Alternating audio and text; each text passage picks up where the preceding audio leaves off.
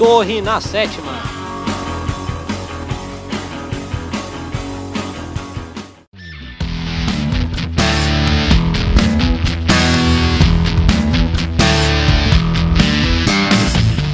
Estamos chegando, atacando e colocando a torre na sétima. O meu, o seu, o nosso podcast preferido sobre xadrez. Ou não.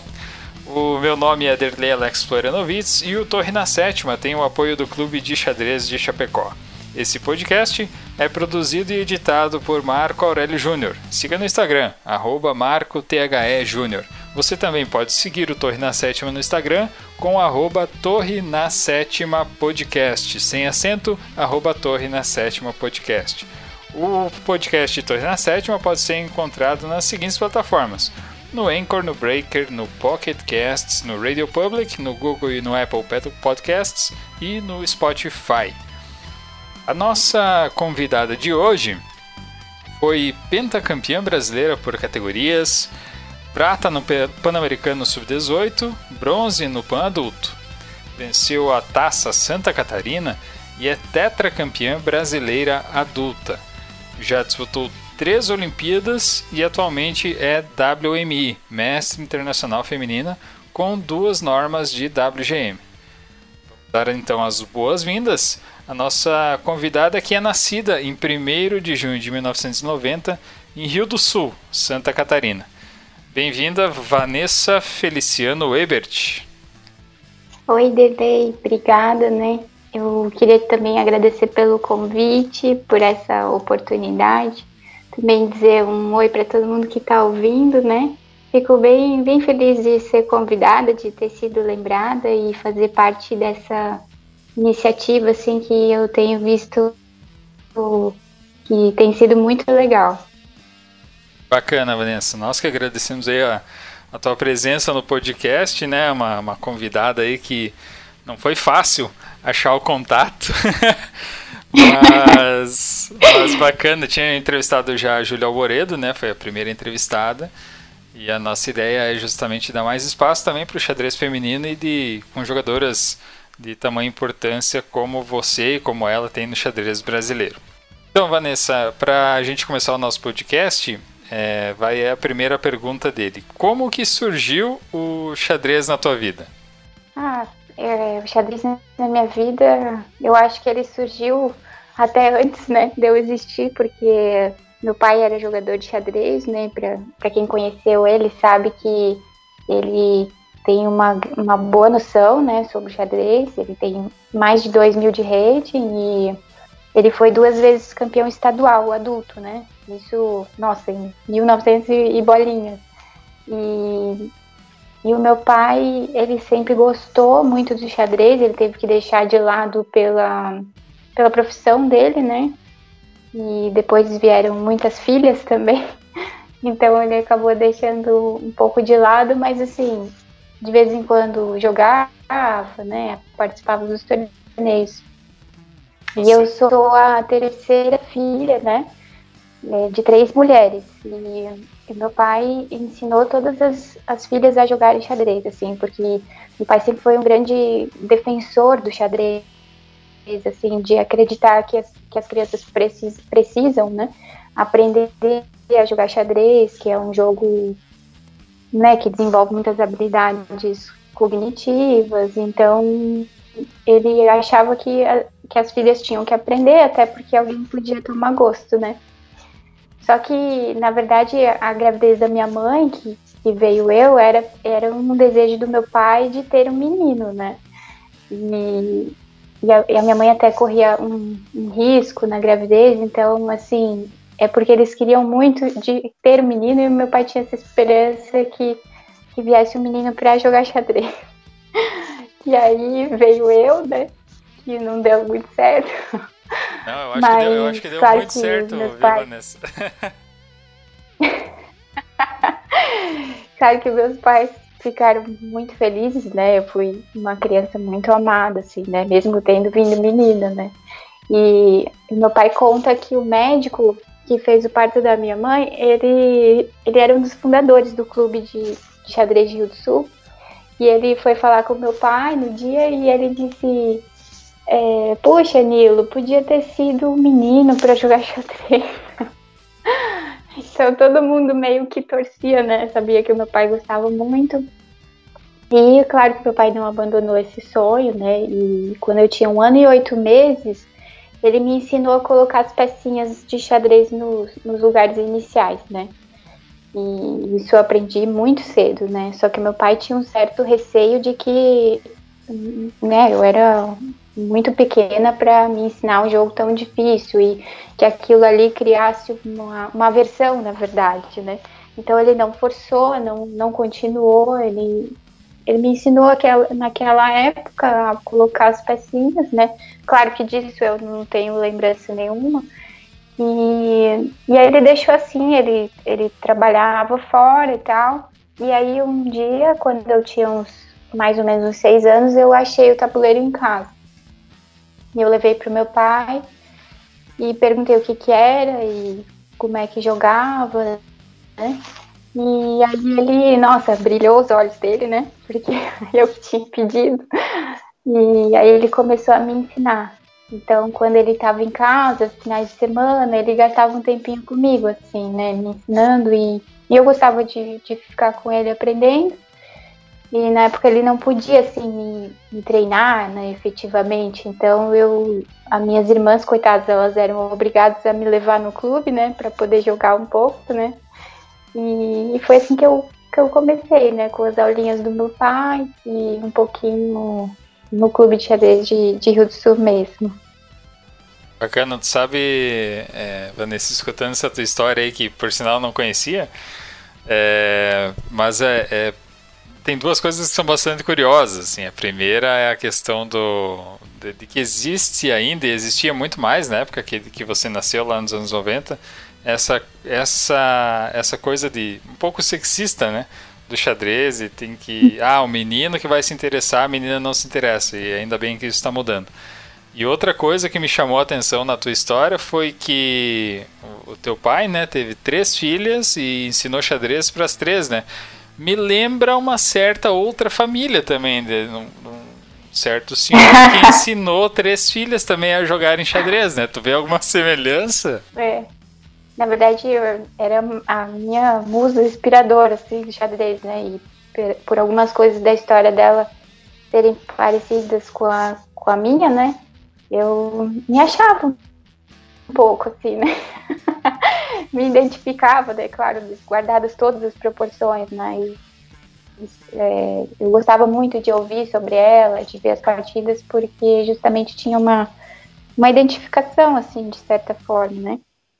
Sim, e sim. essa questão que tu falou é, da, com relação ao menino, né, é, desse querer do meu pai, mas na verdade era bem isso, era a realidade, né? O xadrez sempre foi um jogo muito jogado por homens, né? Então isso tem mudado muito, mas eu peguei muitas épocas assim que, que chegava a ser quase que única menina no torneio, né?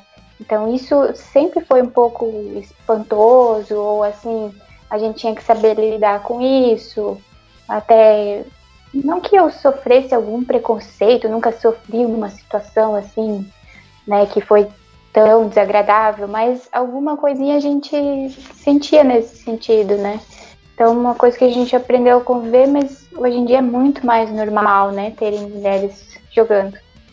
Certo. É, e para quem não identificou ainda a minha sugestão ali da, dessa comparação foi com a família Polgar, né? Que eram três irmãs também, a Susan, a Sofia e a Judith Polgar. Né? E toda a história o pessoal já conhece. Vanessa, você começou daí no, no Clube de Xadrez de Rio do Sul, né? A, a ter aulas. E quando é que você percebeu que levava jeito, assim, que achava que poderia vencer campeonatos ou participar de competições? Assim, quando que você teve um, alguma coisa que você disse, não, peraí, eu acho que eu, eu, eu sei lidar com esse negócio aqui? Meu, que pergunta difícil. Porque toda a minha carreira, assim, e para quem me conhece um pouco, eu tenho um jeito bem negativo, assim. eu não tenho a autoestima muito alta, assim, né? Então eu sempre. E a gente, como jogador, eu acho que tem momentos que a gente pensa assim, putz, será que né, eu tenho jeito para jogar isso? Será que eu devia fazer outra coisa na minha vida, né? E claro que daí quando a gente ganha a partida, né, a gente esquece todos esses pensamentos ruins e, e volta a ter a mesma vontade, assim, né? Eu acho que para mim é, tiveram mais ou menos dois momentos, assim, é, quando eu era criança ali que eu comecei a treinar com meu pai e, e para quem conhecia meu pai, né, ou quem não conhece, meu pai tinha um jeito bem é, rígido, assim, né? Uma educação, assim, daquelas mais antigas que a gente teve, né? Então, uma família bem patriarcal, né?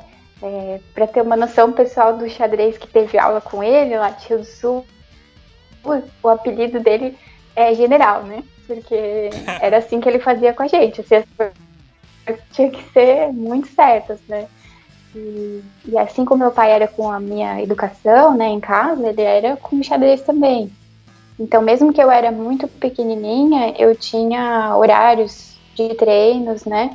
Então, primeira coisa depois da escola não era fazer tarefa, né? Era, era estudar xadrez. E, e aí eu tinha o tempo, depois eu tinha o tempo para fazer minhas tarefas, para brincar, mas assim, o tempo do xadrez era sagrado, né? E tudo isso me ensinou muito, né? Porque hoje vejo que eu sou uma pessoa mais disciplinada, assim, né? Claro, com todas as minhas falhas, mas porque um dia meu pai me ensinou que era necessário ter disciplina, assim, né? Ter uma rotina de estudos. E às vezes, né, tu não tá com vontade de estudar, não tá com aquele, aquele ânimo, mas a gente tem que se forçar um, um pouco, né? E eu acho que o momento, assim, é, que, que meu pai começou, então, esse treinamento, e que, que foi o primeiro ano que eu saí para jogar, eu me lembro, assim, que o primeiro estadual que eu joguei foi em Blumenau, no shopping Neumarkt. foi um sub-10 em 98. Eu tinha, eu não tinha 8 anos ainda, mas na minha época não tinha sub-8. Então eu era obrigada a jogar o sub-10, né?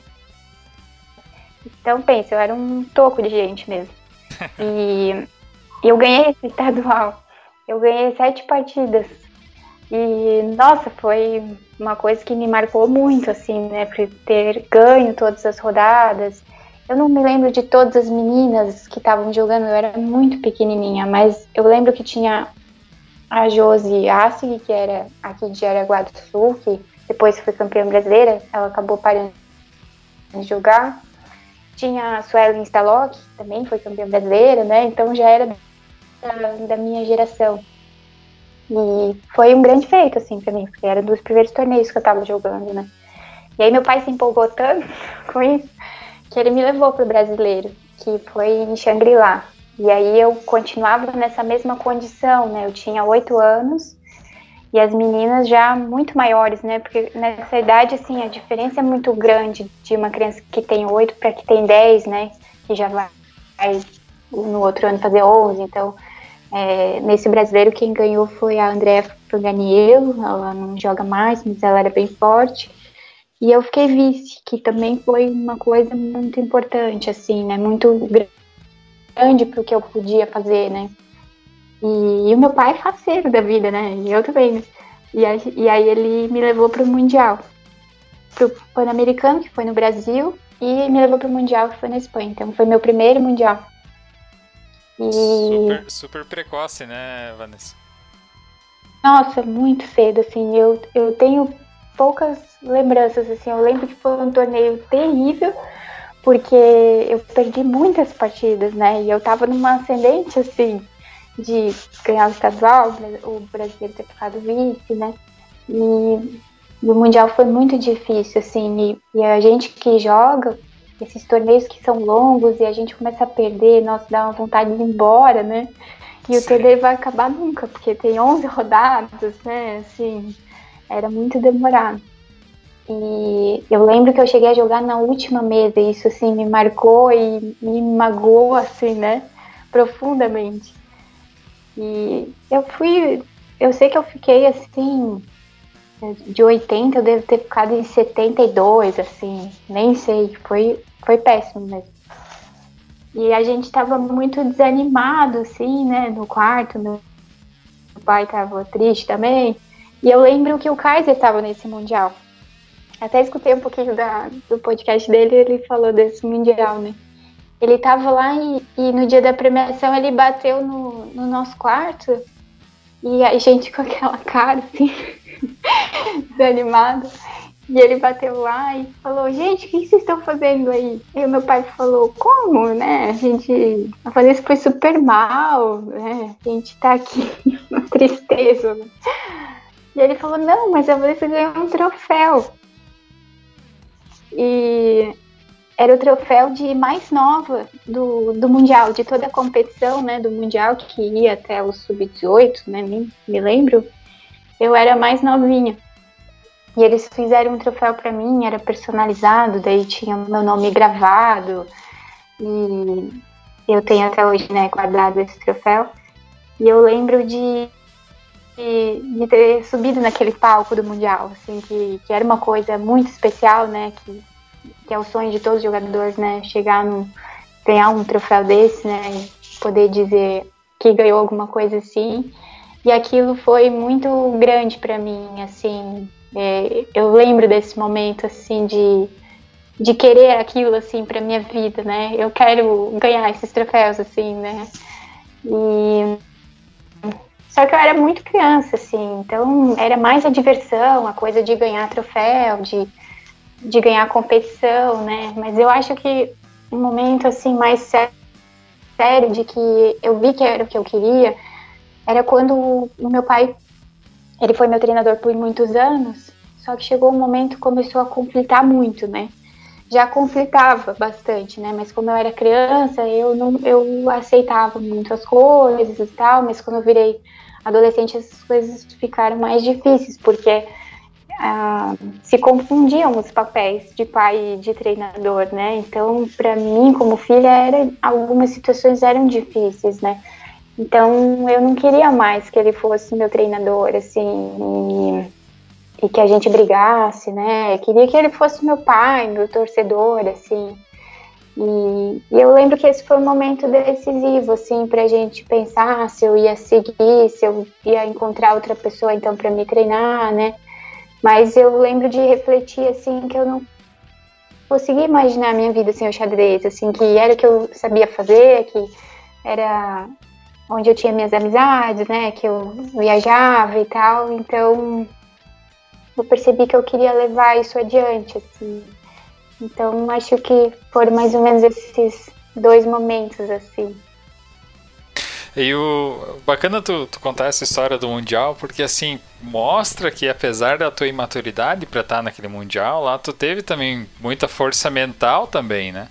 Pra ter um torneio ruim, depois de tantos torneios bons, e mesmo assim não, não largar, né? Porque muitas crianças iriam se frustrar e perceber que não, não, não sirvo para isso, olha só que, que torneio ruim que eu fiz, vou fazer outra coisa.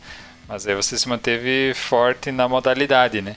E com relação ao treinamento, assim, Vanessa, eu queria até emendar, já que tu puxou essa questão, que, que você treinava com o teu pai, né, com o Nilo, e, e assim, você depois seguiu, teve treinamento, teve, teve outros técnicos, né, e queria que você falasse um pouco, assim, no teu, no teu auge, assim, no teu melhor momento no xadrez.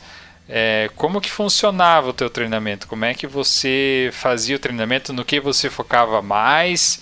E se tem algum professor assim que, que tenha sido determinante nesse, nesse processo?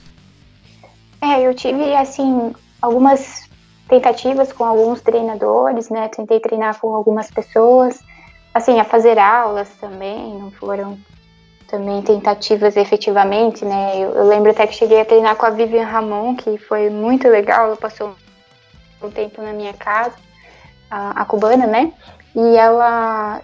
E, e, foi bem legal, mas assim, ela até chegou a viajar comigo, mas ficava inviável, porque ela morava em Cuba, então não tinha aquele acesso na internet, não podia ter aulas com ela, né? E, e eu segui assim por um período na procura de alguém, né? E eu acho que a pessoa assim que mais fez diferença para mim é, depois do meu pai, né? Porque eu tenho muita muita gratidão assim pelos pela, por tudo que meu pai fez, assim, porque hoje eu vejo que ele fazia coisas que ele, nem ele tinha conhecimento para aquilo, assim, né? Ele não tinha didática, mas como pai ele colocava uma força além do que, do que ele sabia, né? Um, um esforço, assim, né? E, então acho que ele foi muito importante, né? Mas nesse segundo momento, não tenho dúvida alguma, assim, foi quando eu encontrei o Álvaro, o Álvaro Aranha, né, que é o MF de São Paulo, e até foi bem, bem interessante, assim, porque o Álvaro, não sei se eu posso contar a história do é, levando muito tempo, né? Pode falar, pode falar é, a gente foi jogar um, um torneio em, na Colômbia, era um pan-americano, e eu tava, acho que, acho que eu tava sem treinador, assim mesmo.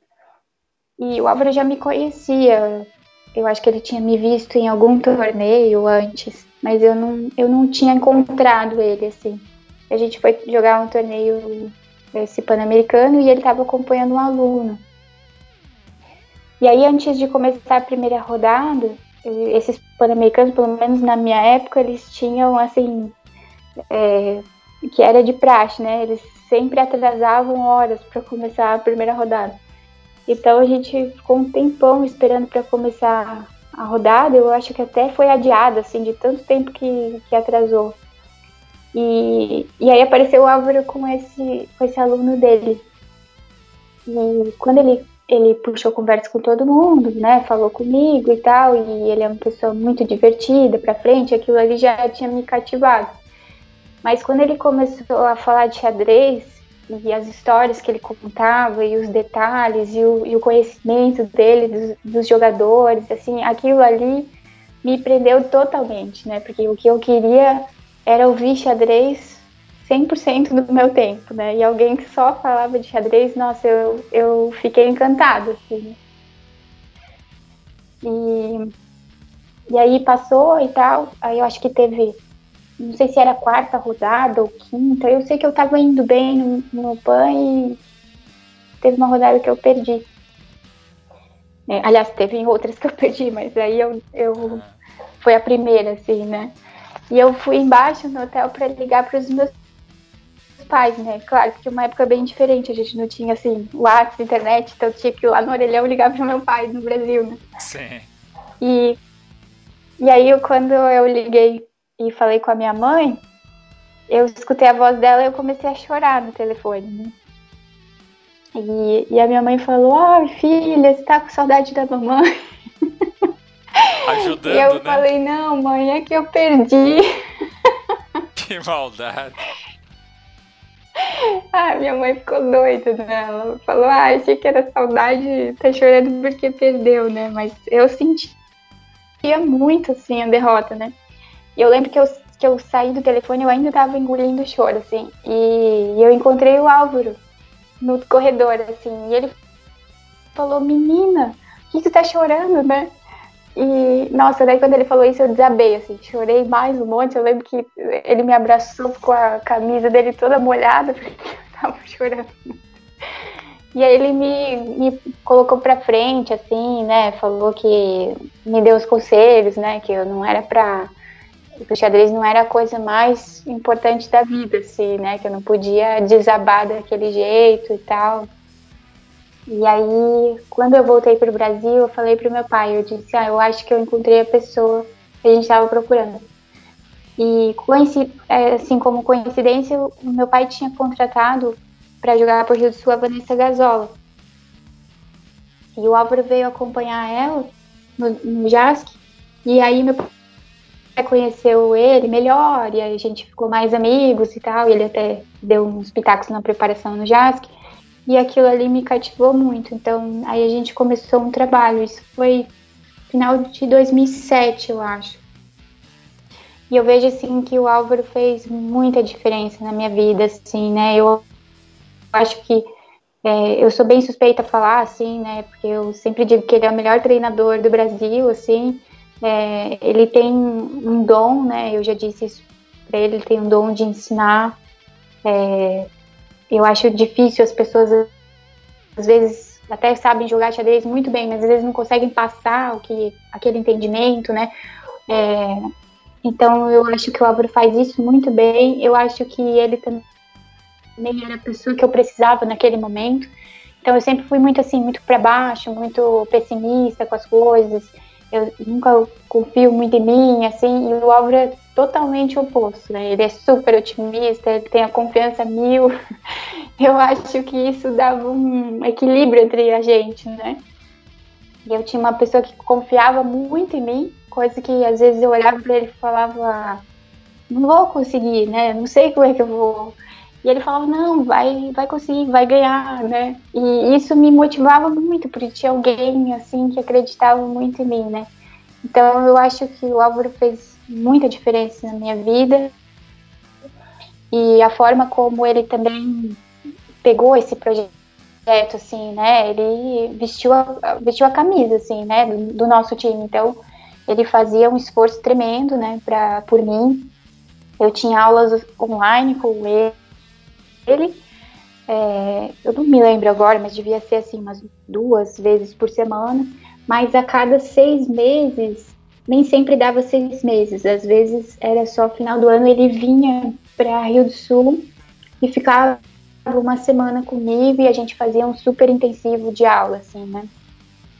Então ele me ajudava com tudo, né? Inclusive de fazer cronogramas de, de estudo, assim, né? De saber o que, que eu ia estudar. Então, na época eu tinha mais, mais tempo, assim, para me dedicar ao xadrez. Então, ele me ajudava muito com isso. E eu dividia mais ou menos o meu tempo, claro que, que o Álvaro comandava, assim, o que, que era mais necessário. Então, por exemplo, eu estava chegando no torneio, geralmente a gente focava no torneio, alguma abertura que precisava, urgente, olhar, que ou preparava uma linha específica para jogar lá, né? Mas uh, normalmente a abertura eu deixava mais para ver com ele, assim, não era uma coisa que eu gostava de estudar, né? Nem gosto até hoje. Mas eu sempre jogava muito na internet para testar minhas aberturas, isso era uma coisa que ele me incentivava muito. Eu jogava assim partidas mais de 15 minutos, que eram um pouquinho mais pensadas e eu podia testar as ideias. Às vezes eu nem sabia direito a abertura, mas ele mandava jogar para ir pegando as ideias e as dúvidas irem surgindo. Então, jogava, depois olhava no X-Base, né, se eu tinha acertado ou se, se era outra linha. Então, isso eu fazia, treinava muito cálculo, né, e, mas o que eu mais gostava de fazer era analisar partidas, assim, eu gostava muito, isso foi uma coisa que o Álvaro me ensinou muito também de estudar os clássicos, né? Então eu gostava de, de pegar os livros e, e estudar, né? E, e, ver as partidas, principalmente dos, dos mais velhinhos, assim, dos, dos mortinhos, como eu falava. eu gostava mais. Não, sim, sempre bacana, porque isso é recorrente, assim, o pessoal fala muito sobre essa enfatizando bastante, né, sobre conhecer clássicos, sobre treinar tática e cálculo, né? E realmente como abertura como algo mais pontual para algum torneio ou que seja é, algum algum defeito específico para você corrigir, mas realmente conhecer clássicos e treinar tática, eu acho que é é o, o caminho das pedras aí para ir melhorando no xadrez. Vanessa, é, Fala para nós um pouquinho é, como é que vieram essas conquistas tuas das titulações, né, de WMI e das duas normas de WGM. Você foi WMI direto ou foi WMF antes? E depois como é que surgiram é, esses outros dois títulos, né, WMI e as normas de WGM? É, eu, o WMF foi primeiro, né? Eu passei o rate de 2 e 100.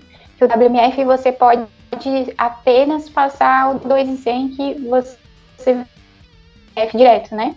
Tem os torneios que eu, na minha época era, então, era diferente, né? Eu então, acho que ganhava então, no PAN, virava o WMF. Que foi quando eu passei de 2 em 100 que foi uma coisa bem importante também. E o WMI foi um pouco frustrante, sabe? Porque o WMI já requer as três normas, né? Como o WGM. É claro que alguns torneios é, conseguem direto o WMI, mas eu não consegui assim. Eu lembro que eu tinha uma norma de WMI já e eu fui, eu joguei um, um zonal, né, que valia vaga para o Copa do Mundo, que era uma coisa assim que eu, que eu sempre quis muito classificar para a Copa do Mundo. E esse zonal, no folder do torneio, dizia que o campeão virava, a campeã virava WMI, né? Então ele tinha um gostinho a mais, o zonal, para mim. E, e eu ganhei esse zonal. Em passado em terceira, mas eu fiquei em primeiro. E a gente comemorou muito, o Álvaro estava comigo, a gente, nossa, fez a maior festa, porque ia virar WMI. Mas tinha também o, o tie break, né, que valia a vaga e tal, eu acabei não conseguindo. Mas aí depois, quando eu voltei para casa, fiquei sabendo que o torneio não ia valer mais o título, porque a FID não tinha aprovado, não tinha, não tinha as bandeiras suficientes. Eu acho que no, no Zonal, o Zonal foi no Brasil, tinha só uma peruana, eu não vou me lembrar bem. Mas foi bem frustrante, porque eu já estava me achando a WMI, né? e tinha dado errado. Mas, assim, claro que eu sempre quis as titulações, sempre foi um dos meus objetivos também. Mas eu sempre soube que essas coisas viriam à medida que eu me esforçasse mais com o xadrez, né? Então eu segui bastante tempo como WMF e eu acho que eu até tinha o rating de WMI, mas meu título era WMF. E não, com certeza, eu já tinha o rating de, de WMI. Aí quando eu fui jogar a Olimpíada de 2012, eu me preparei muito para esse torneio, Sim, eu acho que eu estava numa fase muito boa do meu xadrez. Estava estudando muito. Eu joguei muitos torneios também focados assim para a Olimpíada, né? E fiz vários treinamentos assim de intensivos também com o Álvaro e na época eu também treinava comigo. E até a academia eu fiz treinos específicos. Eu disse para a menina lá que eu tinha que ter um bom condicionamento, que eu ia jogar Olimpíada, queria estar bem, assim, 100% bem, né? E, e, e, aí eu fui jogar essa Olimpíada também como tabuleiro número um do Brasil, que era uma grande realização. Eu tinha jogado a Olimpíada em 2008, no tabuleiro 2, e depois em 2010 foi o ano que meu filho nasceu, então eu não joguei os classificatórios porque eu sabia que eu que eu não poderia ir para a Olimpíada, meu filho era muito pequenininho, né? Então eu optei por, por nem tentar. E aí eu voltei a jogar só em 2012. E como número um, então eu estava bem contente mesmo. E essa Olimpíada foi bem especial para mim, assim, acho que eu fiz um bom, bom torneio. E eu estava com o tabuleiro número um e eu não perdi nenhuma partida, sabe? Então isso foi muito legal jogar no tabuleiro 1 é um grande desafio, né? Você pega jogadoras muito fortes e às vezes, assim, países que, que o Brasil até consegue ganhar, mas pode acreditar que a número 1 é sempre muito boa, né? Difícil jogar com, com países que sejam muito abaixo, assim, geralmente a número 1 é muito forte. Então, nesse torneio, eu acabei conseguindo as minhas normas de WGE, né? Então minha performance atingiu. E a Olimpíada ela tem um bônus, né? Quando você faz é, uma norma, na Olimpíada ela vale por duas, né? E, então eu ganhei minhas duas normas de WGM nesse torneio. Só que como eu não tinha, como faltava uma, como faltava um rate, e como essa norma abrangia a norma de WMI, eu pude pedir a minha titulação de WMI a partir dessa Olimpíada, né? Porque daí eu já tinha passado o rating e, e tinha as normas suficientes. Então veio, vieram muitas coisas dessa mesma Olimpíada. Foi talvez o teu, o teu melhor torneio, assim, vamos dizer, em, em questão de performance, talvez da tua vida, então, esse torneio, essa Olimpíada 2012. Ah, com certeza. Eu, foi é, inesquecível, assim, porque eu acho que, que meu xadrez estava bem sólido, assim, eu estava bem confiante e eu lembro de ter feito boas partidas, assim, boas lembranças mesmo. Bacana, Vanessa. É, antes de, eu fazer uma, uma, uma, pergunta capciosa aqui para ti, é, em, em off a gente conversou também sobre dois torneios que você falou que foi, foram importantes. Em especial a gente falou sobre um deles, mas eu queria que você falasse sobre dois torneios que você comentou comigo. É, você venceu o IRT em São Bernardo do Campo e aí tem um especial que me marcou também, que você foi campeã estadual sub-18 absoluto. É um torneio que inclusive eu participei, mas passei longe da tua mesa por razões óbvias. É... Eu queria que você falasse o que significou esses dois torneios para ti aí. Ah, isso foi muito legal porque Nessa época, né, do, do estadual sub-18, eu treinava com meu pai, eu tinha 16 anos, e, e o meu pai, ele, ele, assim, na tentativa de, de me fazer melhorar, né, de ter ideias para que eu melhorasse, ele sempre teve muita vontade de que eu jogasse só no masculino, né? Só com homens para que porque eu chegasse num nível muito maior, assim. E hoje eu vejo, assim, que talvez se meu pai tivesse efetivamente feito isso, talvez eu tivesse chegado mais longe, porque é o que eu aconselharia para as meninas hoje, assim, né? Uh, jogar com os melhores se você quer ser a melhor, né? E eu já jogava no meio dos homens, não era assim uma coisa diferente, assim, de vez em quando eu jogava, mas eu me, me limitava muito a jogar os femininos. Até porque tinha questão de vaga, então é, ganhava vaga para o brasileiro, ganhava vaga para o Mundial, o PAN, né? Então essas coisas eram importantes. E a gente tem os recursos limitados, então assim, não dá para jogar tudo que, que eu quero, né? E, e aí o meu pai, então, é, achou que eu devia participar no masculino, né? Mas aí o desafio foi ainda maior, porque eu tinha eu, eu acho que eu tinha uns 16 anos. Eu podia ter jogado no sub-16, mas ele me botou no sub-18, né?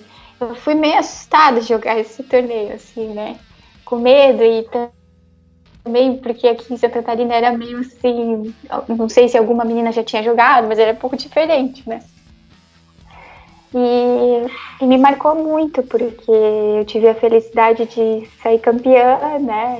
E foi uma festa, assim, né? De poder ganhar um torneio absoluto, assim, né? Eu acho que pra gente que é mulher, assim, isso tem um gosto especial, assim, de, de né, ganhar respeito, né, em todas os, as categorias, assim, né? Então, foi muito legal.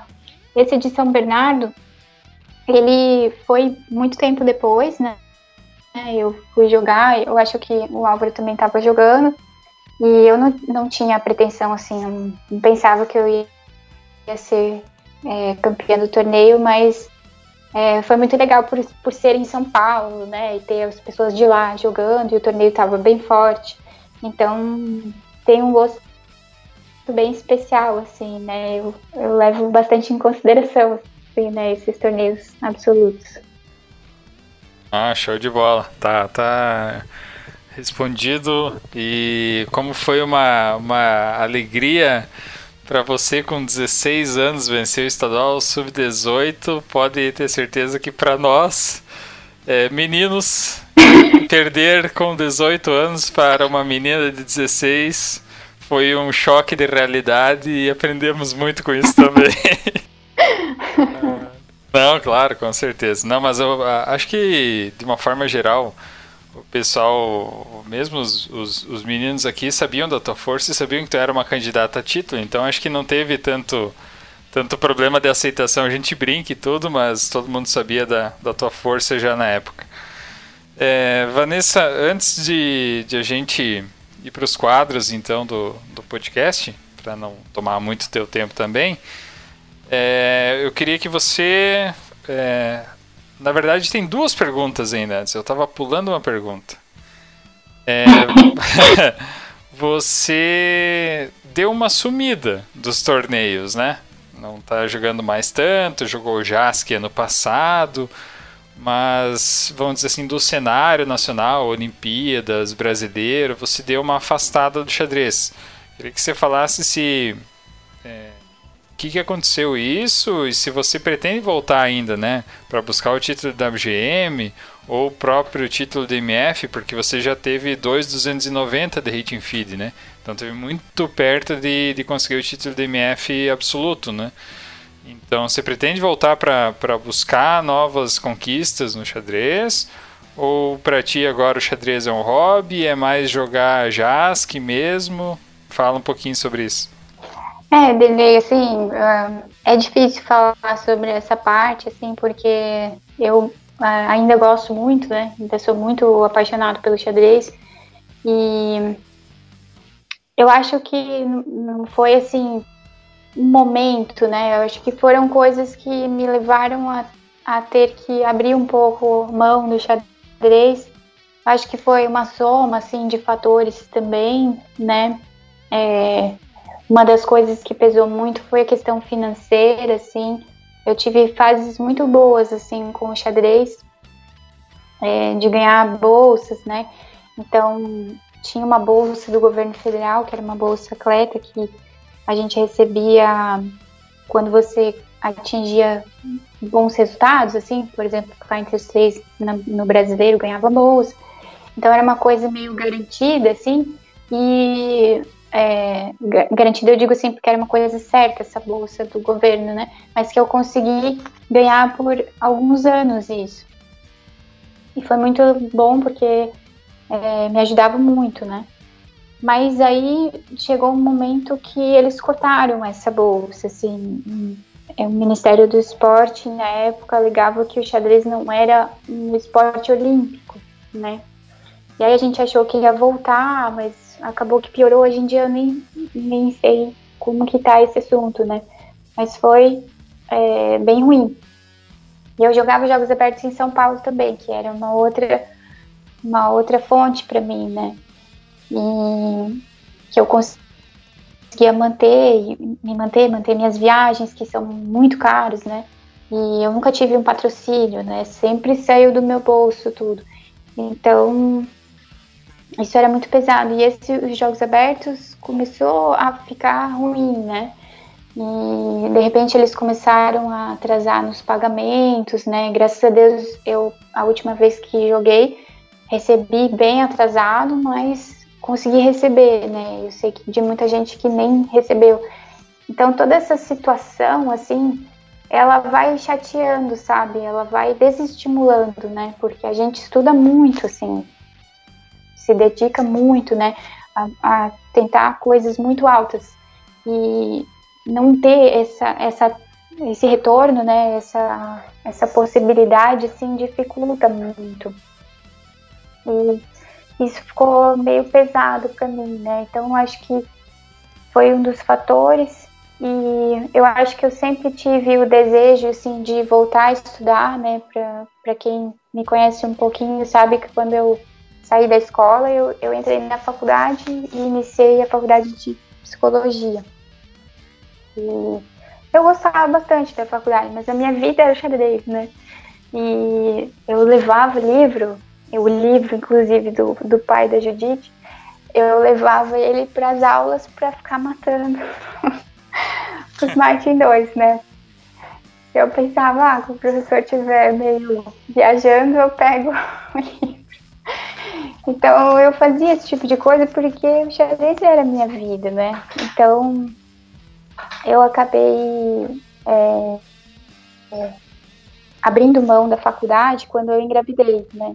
E aí, porque eu tinha que escolher, ou eu, eu jogava xadrez ou eu seguia com a faculdade, né? E como eu estava muito focada no xadrez, eu conseguia ainda que virei mãe a, a conciliar o xadrez.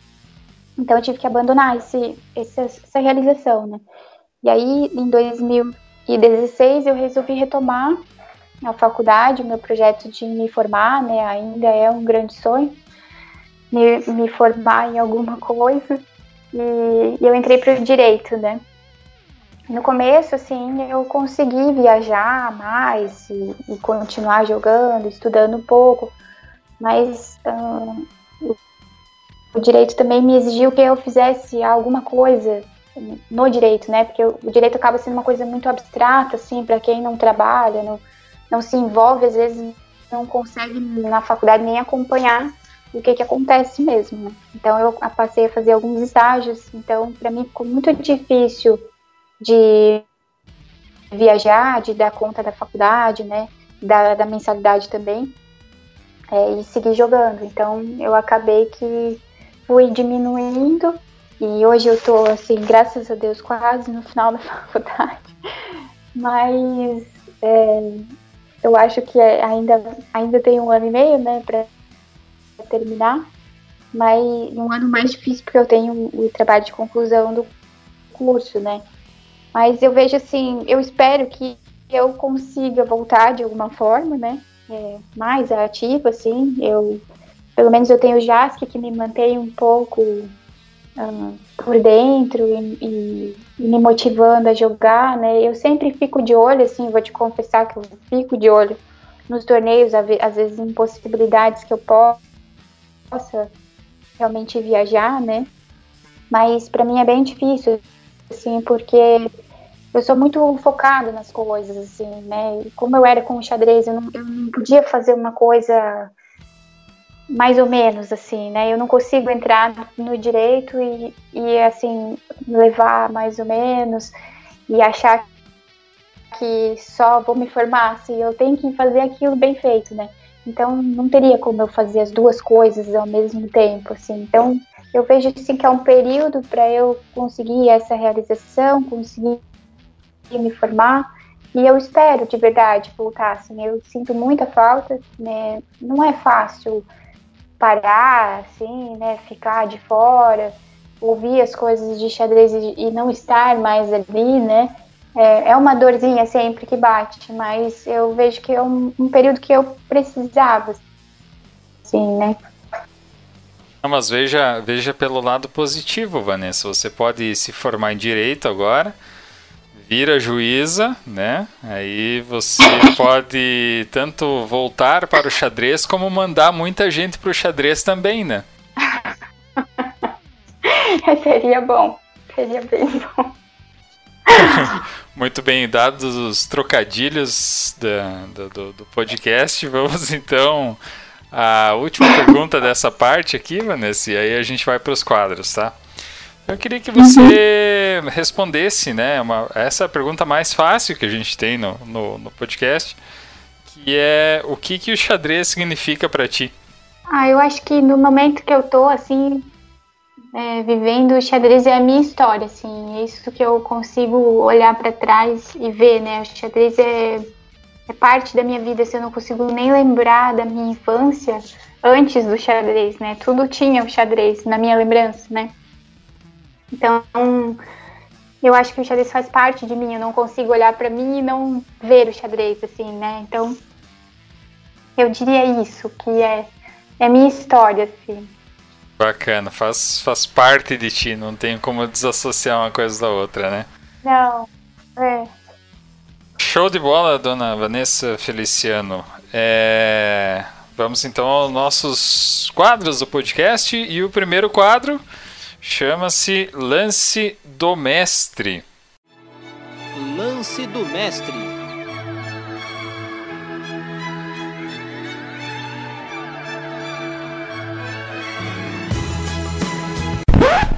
No quadro Lance do Mestre, Vanessa, você vai nos contar aí sobre uma partida muito boa que tu tenha feito, inesquecível, ou um torneio excepcional que você tenha jogado, alguma coisa que está na tua memória e que seja realmente especial para ti assim na tua história como como enxadrista aí nos em todos os, os uh, o que envolve né é, os tabuleiros. Conta aí pra nós qual que, que foi o teu momento lance do mestre.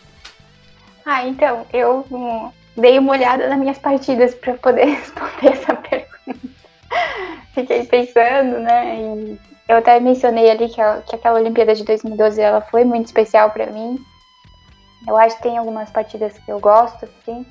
Mas eu fui procurar e eu coloquei o computador para analisar, ele meio estraga as nossas partidas, né? Não foi uma boa coisa.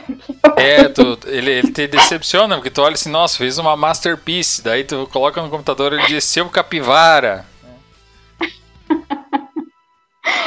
Puxa, eu achei que tinha jogado uma super partida, né? Mas eu acho que tem uma partida que eu, que eu gosto bastante, assim, é até foi um torneio um continental absoluto, que era um torneio que eu gostava muito de jogar, assim, de da oportunidade que ele dá pro jogador, né, de jogar com gente tão boa, assim, de você poder pegar vários mestres no torneio, então sempre foi um torneio que eu, eu gostava muito, assim, que eu caprichava muito, até porque tinha chance de da norma, né. E eu joguei o, último continental, foi em 2014, no, no Rio Grande do Norte, foi em Pipa. E eu, eu fui super bem nesse Continental. E a última rodada eu peguei uma Olinda. E foi uma Carocan. E eu acho que essa é a minha partida, assim, preferidinha, assim, né? Porque quem conhece o Molina sabe que ele é um especialista, né, da Carocan. Então não é fácil jogar com ele. É, ele é mestre internacional, então ele é cheio dos recursos, super sólido, né? Então eu gosto muito de atacar, mas ele se defende muito bem, né? Então é, essa partida foi, foi assim importante para mim por ter ganho de um jogador do, do gabarito, né? Que ele é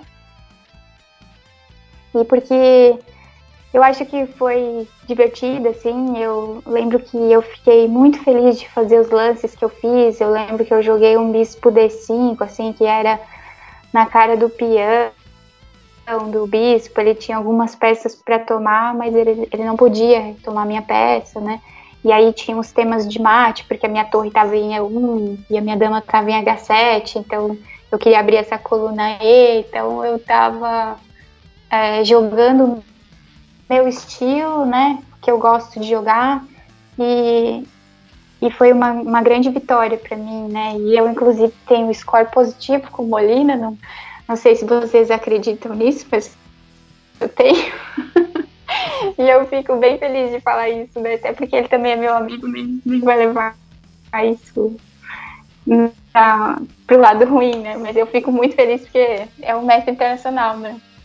É, e para quem, quem não tá atento aí, o Molina foi campeão brasileiro absoluto, né, no ano retrasado, né, se não me engano. Então, para você ter a noção da força do Molina e Vanessa, te faço um pedido que se tu tiver o link, talvez, dessa partida, se ela tiver em alguma base online, tá. se tu puder passar para nós, que a gente também coloca pro pessoal que ficou curioso para dar uma olhada na partida também. Ou senão a gente dá um jeito de publicar. A gente dá um jeito. Mas também o cara joga cara o e quer ganhar de você, o cara tá maluco. Me desculpa, mas eu tenho que dar essa cornetada. Esta cornetada não podia ficar sem, sem passar, mesmo Molina sendo mestre internacional. a cara o cara é o xodó dele. Hoje não sei se ele joga ainda, mas eu lembro que era o xodó dele. Bacana, bacana. Bom, Vanessa, passou aí já então a tua, tua partida inesquecível, né? Vamos dizer assim, uma que marcou bastante aí na tua, na tua carreira. E agora eu queria que você nos contasse o oposto. Né? O nome do nosso segundo quadro é Momento Capivara. Momento Capivara.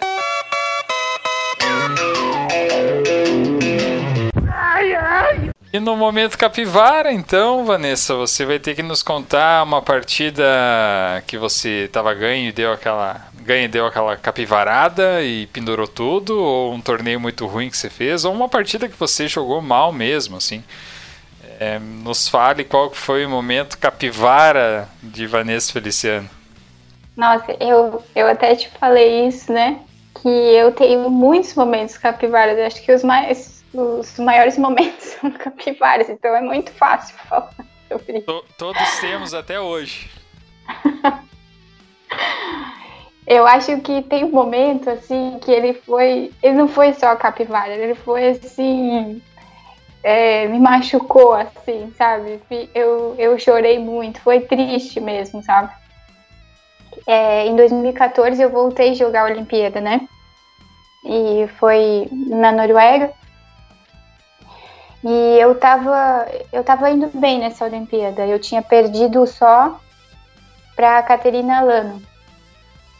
E, e eu, eu, tinha feito algumas boas partidas também, assim, eu tava indo bem. E com chance de norma, né?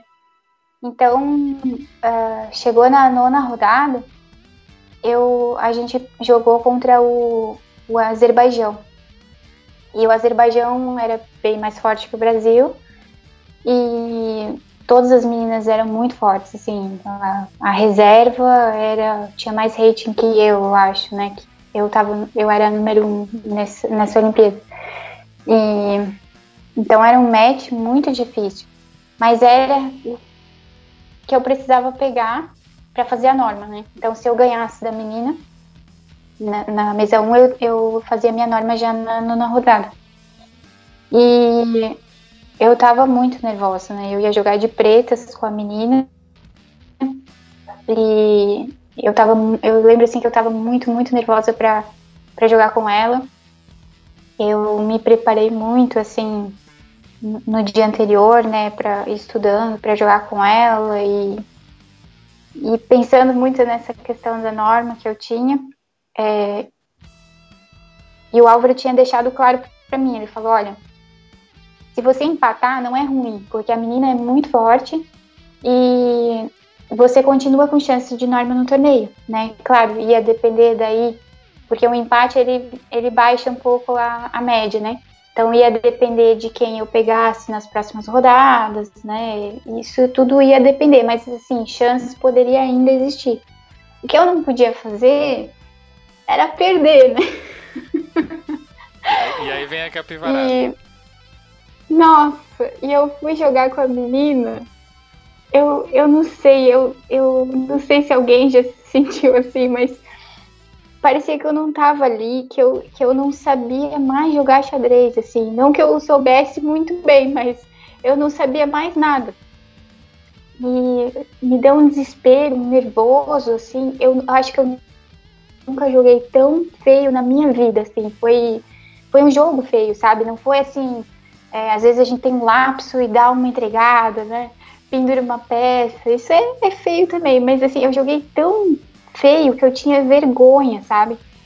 E eu, eu pendurei muito rápido, a minha partida foi a primeira a acabar, assim, e passando online, né? Eu pensei, não, essas pessoas que estão assistindo, que vergonha isso, né? E, e aí eu perdi rápido, né? Acabou o meu sonho. E eu fui pro hotel sozinha, porque também ninguém tinha acabado a rodada ainda. Fui pro hotel e chorei um monte e nem, nem comi aquele dia, nem fui jantar, assim, de tão, tão chateada que eu tava.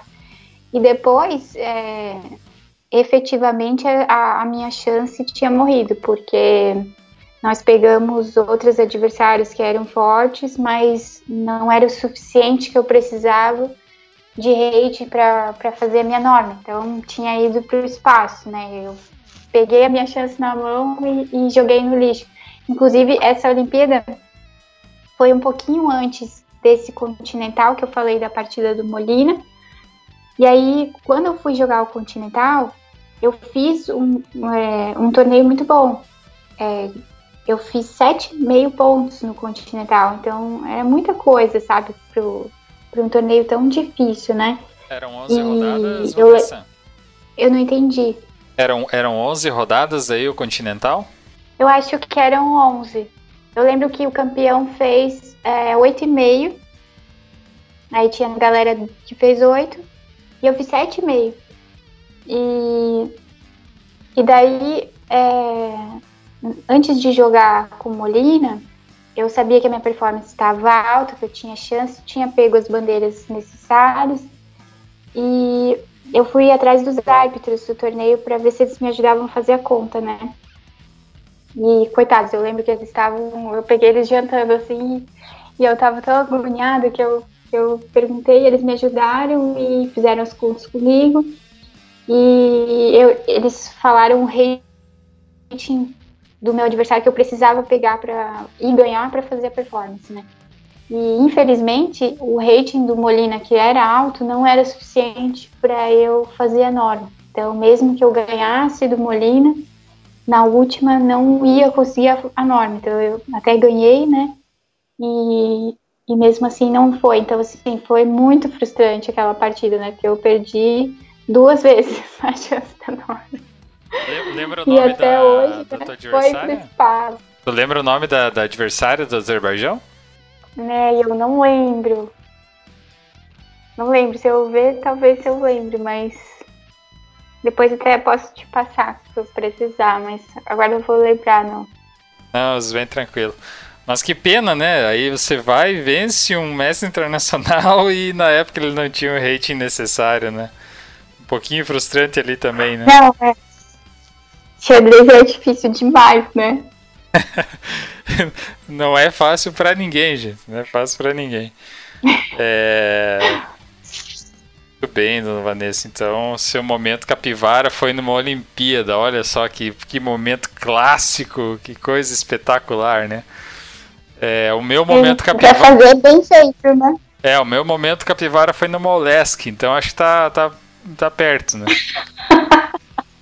Ah, mas eu devo ter tido meus momentos capivara nas, nas Molesc também. Muito bem, Vanessa. Vamos para o nosso terceiro quadro do podcast. O nome dele é Rei Afogado.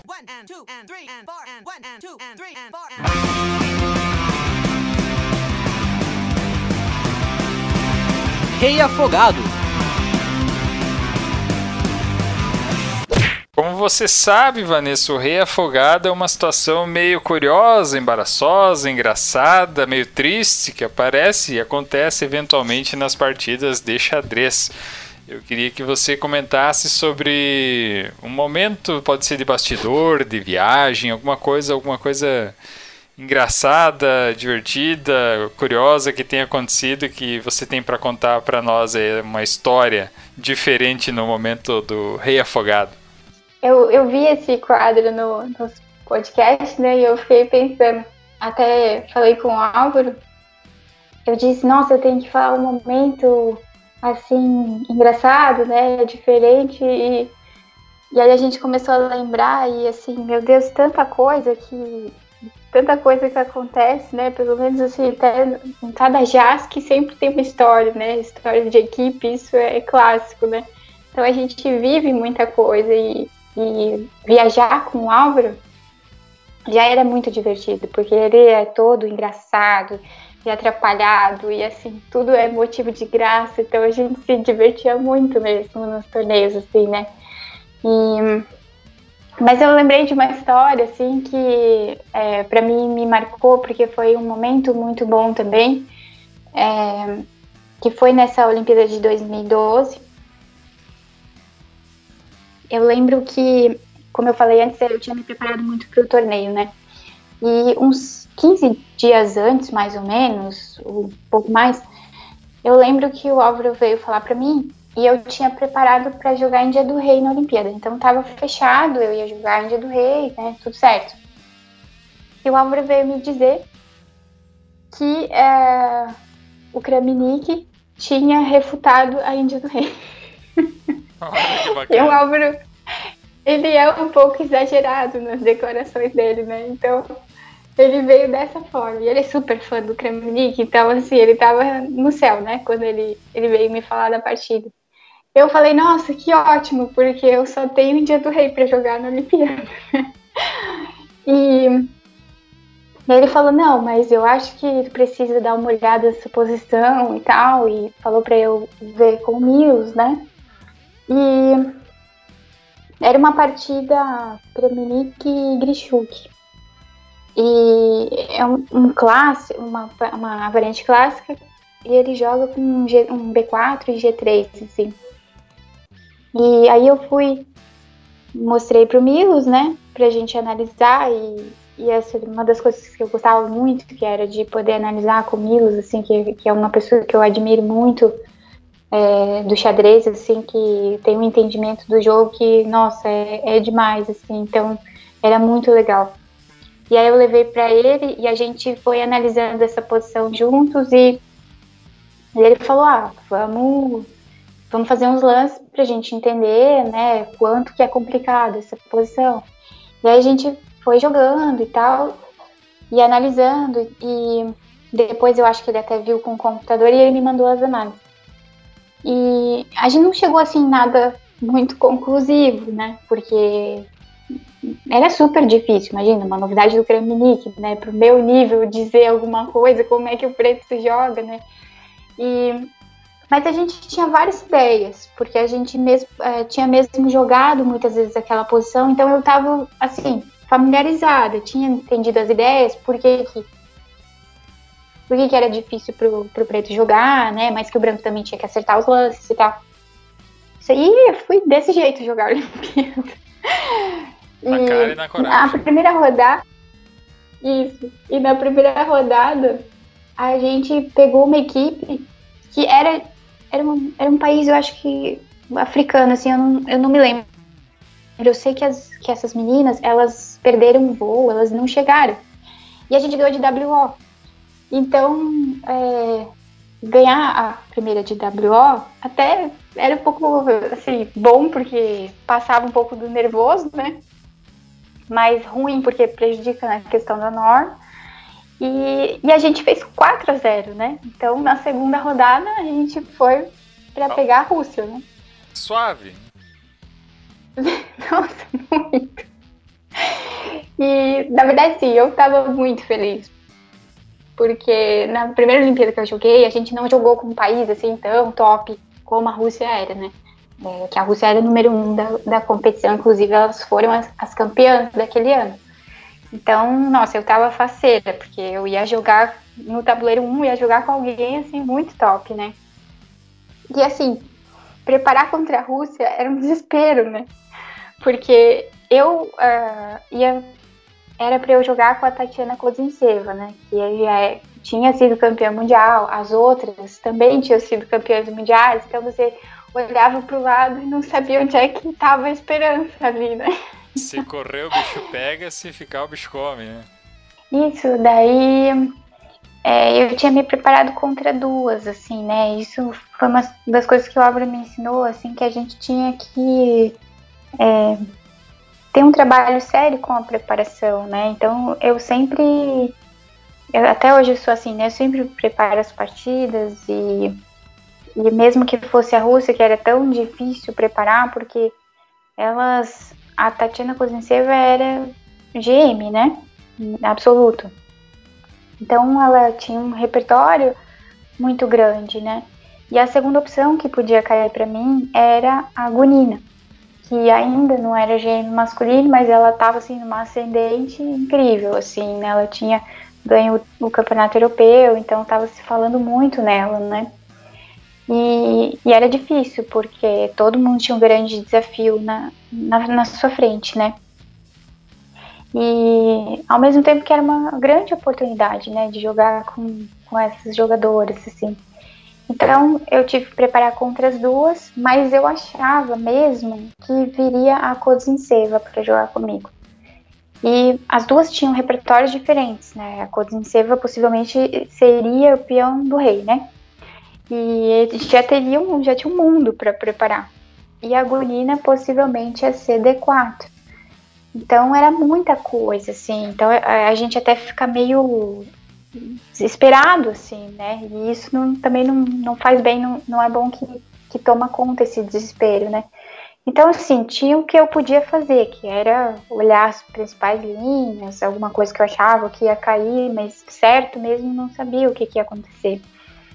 E aí a gente foi para jogar, e sentamos lá contra a Rússia, então, nossa, era tudo festa, né? Sentar no primeiro tabuleiro, sendo que do outro lado, junto com o tabuleiro mundo feminino, tava o masculino, assim, né? Então, jogando do lado da Rússia, né? Dos, dos dois times. E era muita coisa, assim, né? Mas quem sentou para jogar comigo foi a Gunini. E foi uma surpresa, assim, né? Que já não era bem o esperado, assim, mas também vamos embora, né? Porque as duas ia ser muito difícil. E o que eu tinha medo era que caísse a, a dita da variante do Kramnik, porque como o Álvaro sempre sabe das coisas, lê muitas coisas, né? Ele estava bem informado e ele disse que a Rússia, antes da Olimpíada, eles se reuniram num lugar específico para treinar para as Olimpíadas. Então, o feminino estava treinando com o masculino. Era quase impossível, que a Gunina não, não sabia dessa partida do Kremlin que tinha sido recentemente aplicada. Então, a linha estava super na moda, né? Ninguém outro tinha jogado. Então, eu tinha esse receio, né? E aí ela começou a fazer os lances e começou a repetir os lances no Kramnik e foi me batendo no desespero, né? Mas eu tentei me apegar de que eu é, não tinha o que fazer, ela era muito mais forte que eu, assim, eu podia fazer o que estava no meu alcance, né, que era dar o melhor de mim, tentar que a posição caísse em algo que eu pudesse jogar xadrez com ela, que não fosse também uma perder feio, assim, tipo, perder na abertura, né, eu queria ter a oportunidade de, de é, colocar alguma dificuldade para ela, né. E aí chegou num momento que realmente ela fez, igualzinho Kramnik e Grishuk. E, e eu tava assim com muito cuidado, porque como eu tinha é, estudado muitas coisas, é, eu tinha medo de trocar algum lance e tal, então eu não joguei rápido, eu joguei com calma, assim, para eu tentar lembrar os lances, mas mais assim, o porquê dos lances, né? Pra, pra que tivesse uma lógica, assim. E tentei pensar que eu tinha estudado com o Milos, né? Eu tinha jogado contra o Milos. então, se dava para jogar com o Milos, talvez dava para jogar Dá com pra jogar com a também. Gunina. e aí eu comecei a fazer os lances e num dado momento eu fiz um lance, eu acho que foi F por E4, coisa assim, e ela começou a pensar. E pensar bastante, né? E aí eu acho que um ato assim, meio de otimismo, eu até pensei assim, nossa, ela não tá lembrando dos lances. aí já fiquei mais, mais parceira, assim, né? E depois da partida descobri que quem inverteu o lance fui eu, né? Eu que tinha invertido o lance na abertura, era. Eu tinha que jogar um, um C por D5 primeiro, acho que assim que era a partida do Kramnik, e eu inverti. Só que o meu lance não era errado, assim, não era um lance ruim, sabe? E até quando acabou a partida, e eu pude mostrar pro Álvaro, pro Mills, e, eles viram, assim, que o lance não, não era ruim, né? E, e o Mills até numa tentativa de amenizar, eu achei legal que ele falou, assim, que quando você estuda muito uma posição, é óbvio que às vezes você fazer um lance que inverte pode render a, a derrota, né? Mas quando você estuda e, te, e, e acaba invertendo um lance assim que não faz toda essa diferença, às vezes reflete aquilo que você também está entendendo daquela posição, né? Então, assim, levei para minha vida no sentido de que estudar o xadrez valia a pena, né? E, enfim, meu lance não era tão ruim assim. E, e ela se colocou a pensar, porque eu tinha invertido, né? E ela acabou fazendo um lance ruim. E eu comecei a pegar vantagem, eu ganhei um peão, depois eu ganhei mais um e eu é, efetivamente fiquei muito melhor que ela. Mas aquilo ali me deu um nervoso, um nervoso, né? Porque imagina, eu não podia, não cabia dentro de mim que eu pudesse ganhar do, de uma menina tão forte, né? E depois eu, eu dei uma capivarada, eu acho, fiz uns lances meio ruins, e a partida acabou empatando. E até num dado momento ela me ofereceu empate e, e, eu recusei porque eu tinha ainda um peão a mais, eu acho, e, e depois eu tinha que eu tinha que aceitar uma repetição de lances, assim, e ela ficou meio brava, mas eu não tinha visto essa repetição de lances, né? Senão, obviamente, que eu tinha aceitado o empate, eu não fiz por querer, assim. E depois empatou, e o Rublevski, que era o treinador da, das meninas, nossa, ele tava muito bravo, né? Porque a Rússia não poderia perder nenhum ponto com o Brasil, né? Perdeu meio ponto comigo. E tanto é que eles tiraram a Kozinseva para poupar, né? Já que era só o Brasil, assim. E, e, foi muito, muito legal, assim, né, essa experiência e também de estar ali com a Rússia e o masculino estar ali de vez em quando olhando os nossos partidos, que são coisas que não tem foto, não tem um registro, mas tem na minha memória, assim, né, de ter essa oportunidade, assim. E, e essa partida me marcou e, e, graças a Deus consegui esse empate que ficou assim para mim a história, né? Ah, que bacana essa história, porque a Gunina também, ela é uma, hoje é uma das top grandes mestres do, do, do mundo aí, especialmente no xadrez feminino. E, e é, é uma jogadora bastante agressiva, assim, pelo menos das últimas partidas que eu tenho visto dela, é bem confusa, assim, bem um estilo, vamos dizer, que até lembra o teu, assim, na questão de agressividade, né? De não jogar, de jogar pra frente, de tentar os lances e empatar com uma jogadora dessas aí é, é para se orgulhar mesmo, né, Vanessa? Não, foi bem legal. Ela virou grande mestre logo em seguida, eu acho, mas ela tava assim muito bem naquela época mesmo. Muito bem, Vanessa. O papo está muito bom. A conexão tentou sabotar o nosso podcast aqui. Mas como somos persistentes, vamos agora chegando ao nosso, ao nosso derradeiro quadro, que se chama Zugzwang.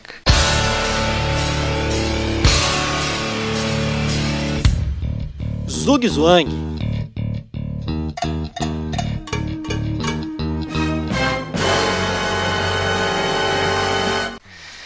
No quadro Zugzwang, que é o xodó deste que vos fala, Vanessa, é, você tem que fazer as suas listas de top 5, tanto Brasil quanto mundo. E aí você faz o top 5 feminino e o top 5 absoluto em ambos os uh, aspectos, né? tanto no nacional quanto no internacional. E aí você pode escolher jogadores que estão ativos, jogadores que já pararam, jogadores que já morreram. É, faz as tuas, as, tuas li, as tuas listas históricas aí, top, começando pelo top 5 Brasil e depois passando para o top 5 mundo. E aí a gente comenta um pouquinho das tuas listas, porque deve ter alguma polêmica para gente, gente brincar aí. Esse quadro é muita sacanagem, né? É difícil pensar assim, fazer uma avaliação, né? É por isso que o nome dele é Zugzwang. Não, tá certo. Mas foi. É, eu pensei sobre isso e assim, é difícil porque também não me acho nem qualificada para dizer quem que é melhor ou não, né? Eu acho que tem um pouco de. de uh, não só de força, mas assim, de, de sentimento, né? De, de alguns jogadores que eu gostava mais de estudar também, né? Tem um pouco disso nas minhas listas, tá? Não sei por onde que tu queres que eu comece. É, são as tuas opiniões, é bem por isso que, que cada lista é muito pessoal, né? Não tem, cada um tem os seus critérios para fazer. Então eu gostaria que tu começasse pelo top 5 Brasil feminino e depois o absoluto e se tu puder falar para nós do quinto para o primeiro, tá? Então levando do quinto lugar até o primeiro em todas as listas, tanto no Brasil quanto no mundo. Primeiro feminino, depois absoluto. tá bom, então. É, o feminino é mais difícil para mim, né? Porque eu fazia parte disso, né? Dessas listas aí, de pelo menos do hate, eu fazia parte, né? Então é difícil de avaliar e eu fiquei pensando que eu não posso me avaliar porque eu não tenho condições de dizer em que, que lugar que eu tô e nem se eu estou nessa lista, né?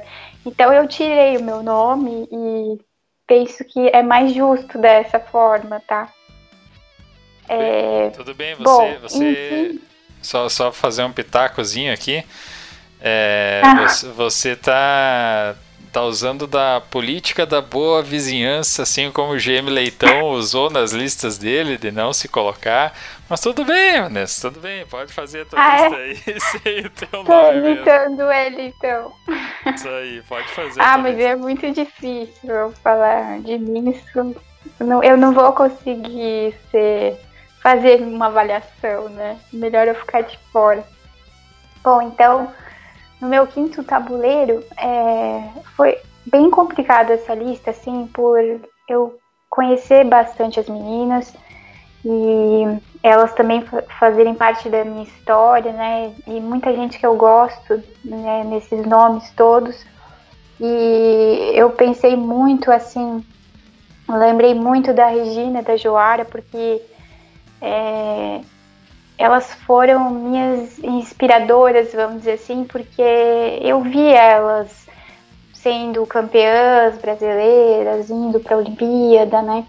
E eu queria chegar nesse lugar que elas estavam, né? Então, para mim, elas fazem muito parte da minha história e depois eu criei uma grande amizade assim com elas.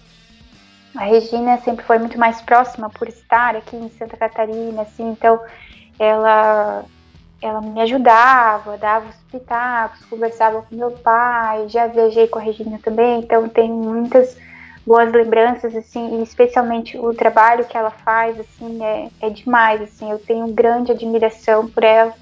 A Joara da mesma forma, né, de ela tem um jeito diferente da Regina, mas é, eu gosto muito dela e nós somos amigos até hoje e e a, a Joara é uma pessoa muito querida, assim, ela me liga toda vez nos meus aniversários e eu acho isso muito legal, porque eu sei que ela anota meu aniversário, porque como eu não tenho redes sociais, ninguém conhece, né? Ninguém sabe quando é que eu faço aniversário e ela sempre lembra. Então, são coisas assim que ficam para a vida toda, né? E é difícil para mim deixá-las de fora disso, né? Mas eu queria mencioná-las porque elas uh, realmente fizeram parte e são importantes para mim e para todo o xadrez brasileiro, né? Então, é, acredito que eu não teria nem, talvez nem che chegado onde eu cheguei com o xadrez se elas não tivessem é, levado o xadrez, né? E, e continuado o xadrez. Então, o meu quinto tabuleiro eu vou por uma pessoa que eu gosto demais, assim, que é, ela é parte da minha família praticamente, que é a Vanessa Gazola. É, eu tenho grande admiração por ela, pelo, pelo xadrez dela, mas também porque ela é, é praticamente da família mesmo.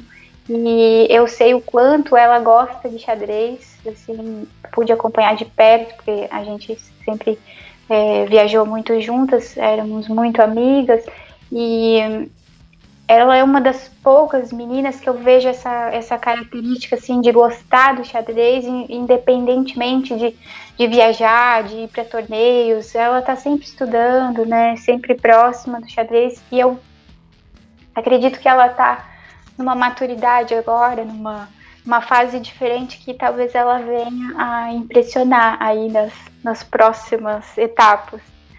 Então coloquei a Gasola como quinto lugar, tá? Já no, no meu terceiro e quarto, eu fiquei muito em dúvida, assim, porque são meninas da nova geração, né? E que eu também tenho grande admiração e grande respeito por elas. Eu sei que são meninas que estudam muito xadrez e isso é muito legal e elas conquistaram o espaço delas pelo esforço que elas fizeram, né? Então eu não saberia dizer assim quem ficaria em terceiro e quarto para mim, né? Eu coloquei a Katia em quarto e a Júlia em terceiro, talvez tenha um pouco mais de proximidade assim da Júlia e, e ver todo o amadurecimento dela. Inclusive eu escutei um pouquinho do podcast dela e ouvi assim uma maturidade, assim, uma mulher falando. Eu até fiquei é, feliz assim de ver quanto que ela cresceu, né? E, e a mulher que ela se tornou, que para mim era uma menininha que eu vi bem pitoquinha jogando no, no clube de xadrez e, e hoje em dia tá cheia de projetos e, e coisas com xadrez. Então, deixei a Júlia em terceiro lugar. Em segundo lugar, eu coloquei um nome que não poderia ficar de fora, né? Eu acho que o xadrez feminino deve muito a esse nome e a tudo que ela fez pelo xadrez, a época que ela viveu. Infelizmente, a, as nossas épocas não, não bateram, né? Ela parou de jogar xadrez antes de. Eu, eu já jogava xadrez, mas a gente não teve assim o contato nos brasileiros femininos, né? Ela era um pouco mais velha e ela acabou parando que, que é a Tatiana Hattico. E eu acho que ela chegou muito longe, né, da, com o xadrez, um rate alto e, e, conquistou coisas muito cedo, muito nova, né. inclusive dentro do, do xadrez absoluto também. Então, é uma pessoa que tem grande admiração também.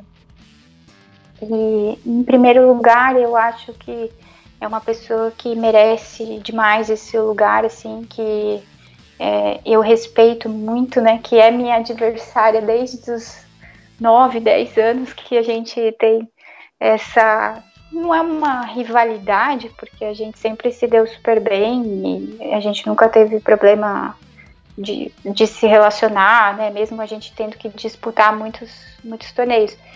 É, que é a Juliana Teral, né? Eu, assim, admiro muito ela pelas características que ela tem, de ser muito centrada, é, de ter essa constante no xadrez, né? De ela não ter assim muitos baixos, vamos dizer assim, ela joga sempre o nível dela, né? Ou às vezes muito acima também, né? Então eu é, tenho grande admiração, grande respeito, assim, pela história dela, por ter acompanhado muito de perto. Acho que ela é muito merecedora de tudo que ela conquistou, né? Desse nome assim tão forte que ela tem para o xadrez e de ela ter mantido, né? Dela ter ficado no, no xadrez até hoje e estar como número um, acho que é uma coisa muito grande que ela faz.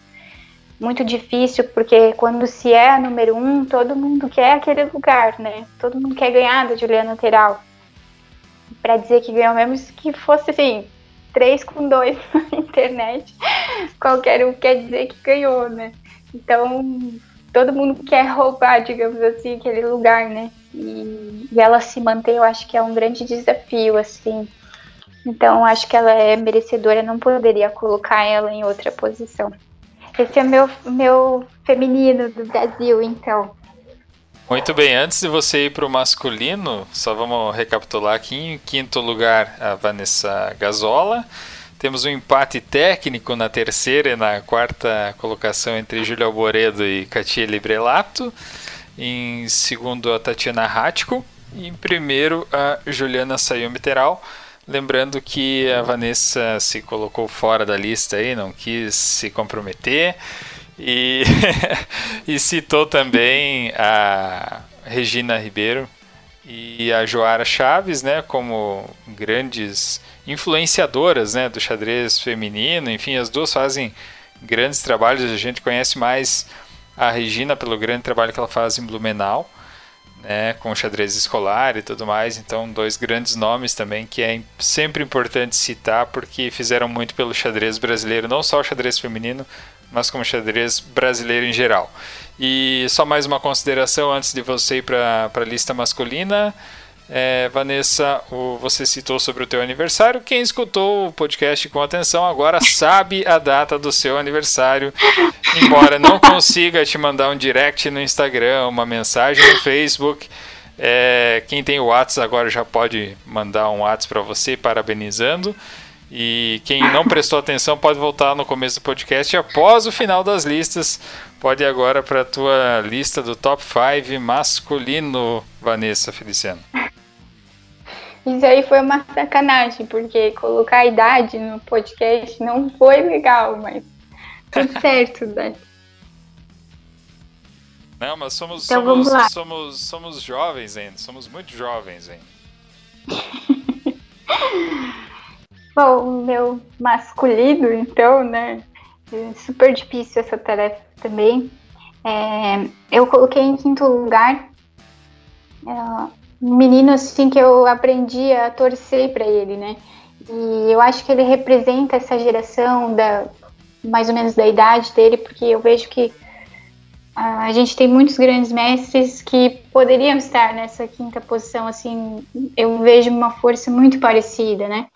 Mas é, eu coloquei o Fir como representante, então, é, que foi um menino que, né, que era aqui de Santa Catarina, então desde muito cedo eu uh, já tinha amizade com ele, aprendi a torcer sempre por ele e nesse Mundial de, de Europeza que eu, que eu fui em 98, ele foi vice-campeão mundial.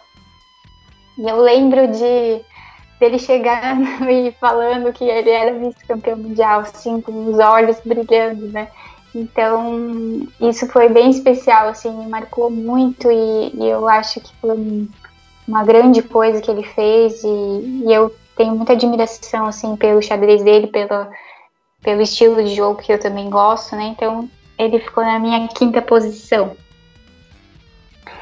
É, na minha quarta e terceira posição, eu também tenho mais ou menos um empate, assim, não tenho uma opinião definida sobre isso, né? Mas é, eu não, não tenho como não colocar essas pessoas no, na minha lista, né?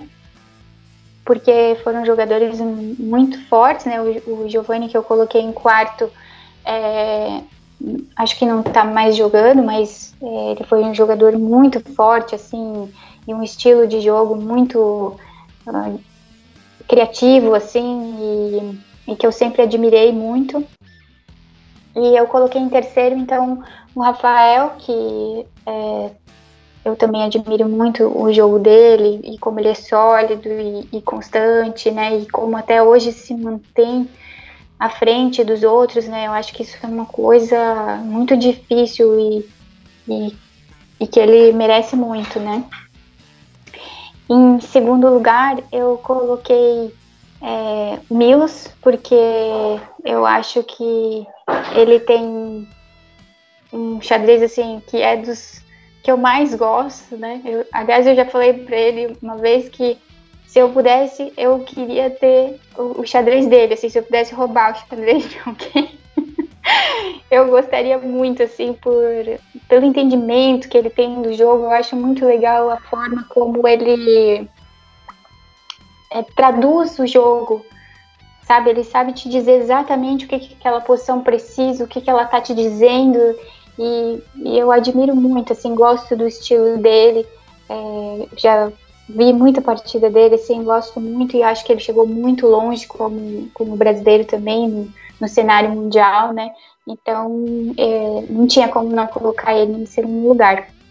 E em primeiro, para mim, assim, não tem nenhuma discussão, assim, né? Bem, na minha opinião, que não é muito importante, mas eu acho que, que o Mequinho é o grande nome ainda do, do xadrez é, brasileiro, né?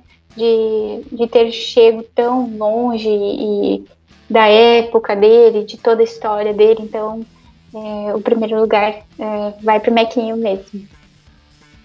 Bacana, bacana a lista, acho que ficou bastante justa. Em quinto, o Alexander Hilário Takeda Sakai Santos Fier. Em quarto, Giovanni Vescovi. Em terceiro, Rafael do Olive Leitão. Em segundo, Gilberto Milos. E em primeiro, Henrique da Costa Mequinho, Mequinho. Só fazendo um, um, adendo aí com, com relação ao teu depoimento sobre o Milos. Eu nunca fui muito é, próximo assim do Milos de conversar com ele, né? Mas eu conversei bastante com o, o Leitão ultimamente e ele, e ele citou certa vez assim, ele disse que questão de conhecimento, de compreensão do jogo do xadrez, é, o Milos talvez seja o cara que ele, que ele conheça que é talvez referência assim. O único que chegou perto para poder, vamos dizer assim, se questionar se o Mac é o maior da história do Brasil. Mas claro, com relação aos feitos né, que o Mackin teve nos anos 70, especialmente, é inegável, né, indiscutível né, a representatividade dele, a força que ele teve, né, tanto que foi é, o terceiro melhor do mundo. Né, acho que para termos isso novamente, um brasileiro no, no topo, no top 5 do mundo, ou top 3 como ele foi, isso pode, não digo que é impossível, mas é bastante improvável e, é, e vai demorar bastante tempo, eu acredito. Certo, Vanessa, vá para suas listas mundiais agora. Primeiro o feminino e depois o absoluto.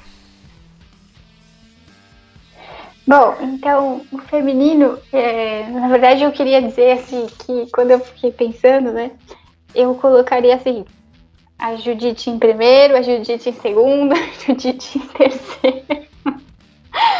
Até fiquei me questionando se ela estava na lista do feminino mesmo, né? Eu acho Sim. que ela foi tão grande que não dá para discutir.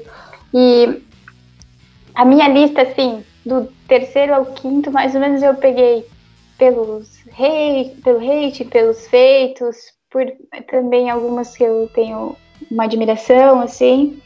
É, em quinto lugar eu coloquei a Goriashkina. É, em quarto lugar eu coloquei a Koneru. E em terceiro lugar eu coloquei a Ju Wenjun. Mas pela força, pelo hate, pelos, pelo que elas têm feito, assim, ultimamente, tá? Não tem, assim, uma, uma grande opinião. Uhum.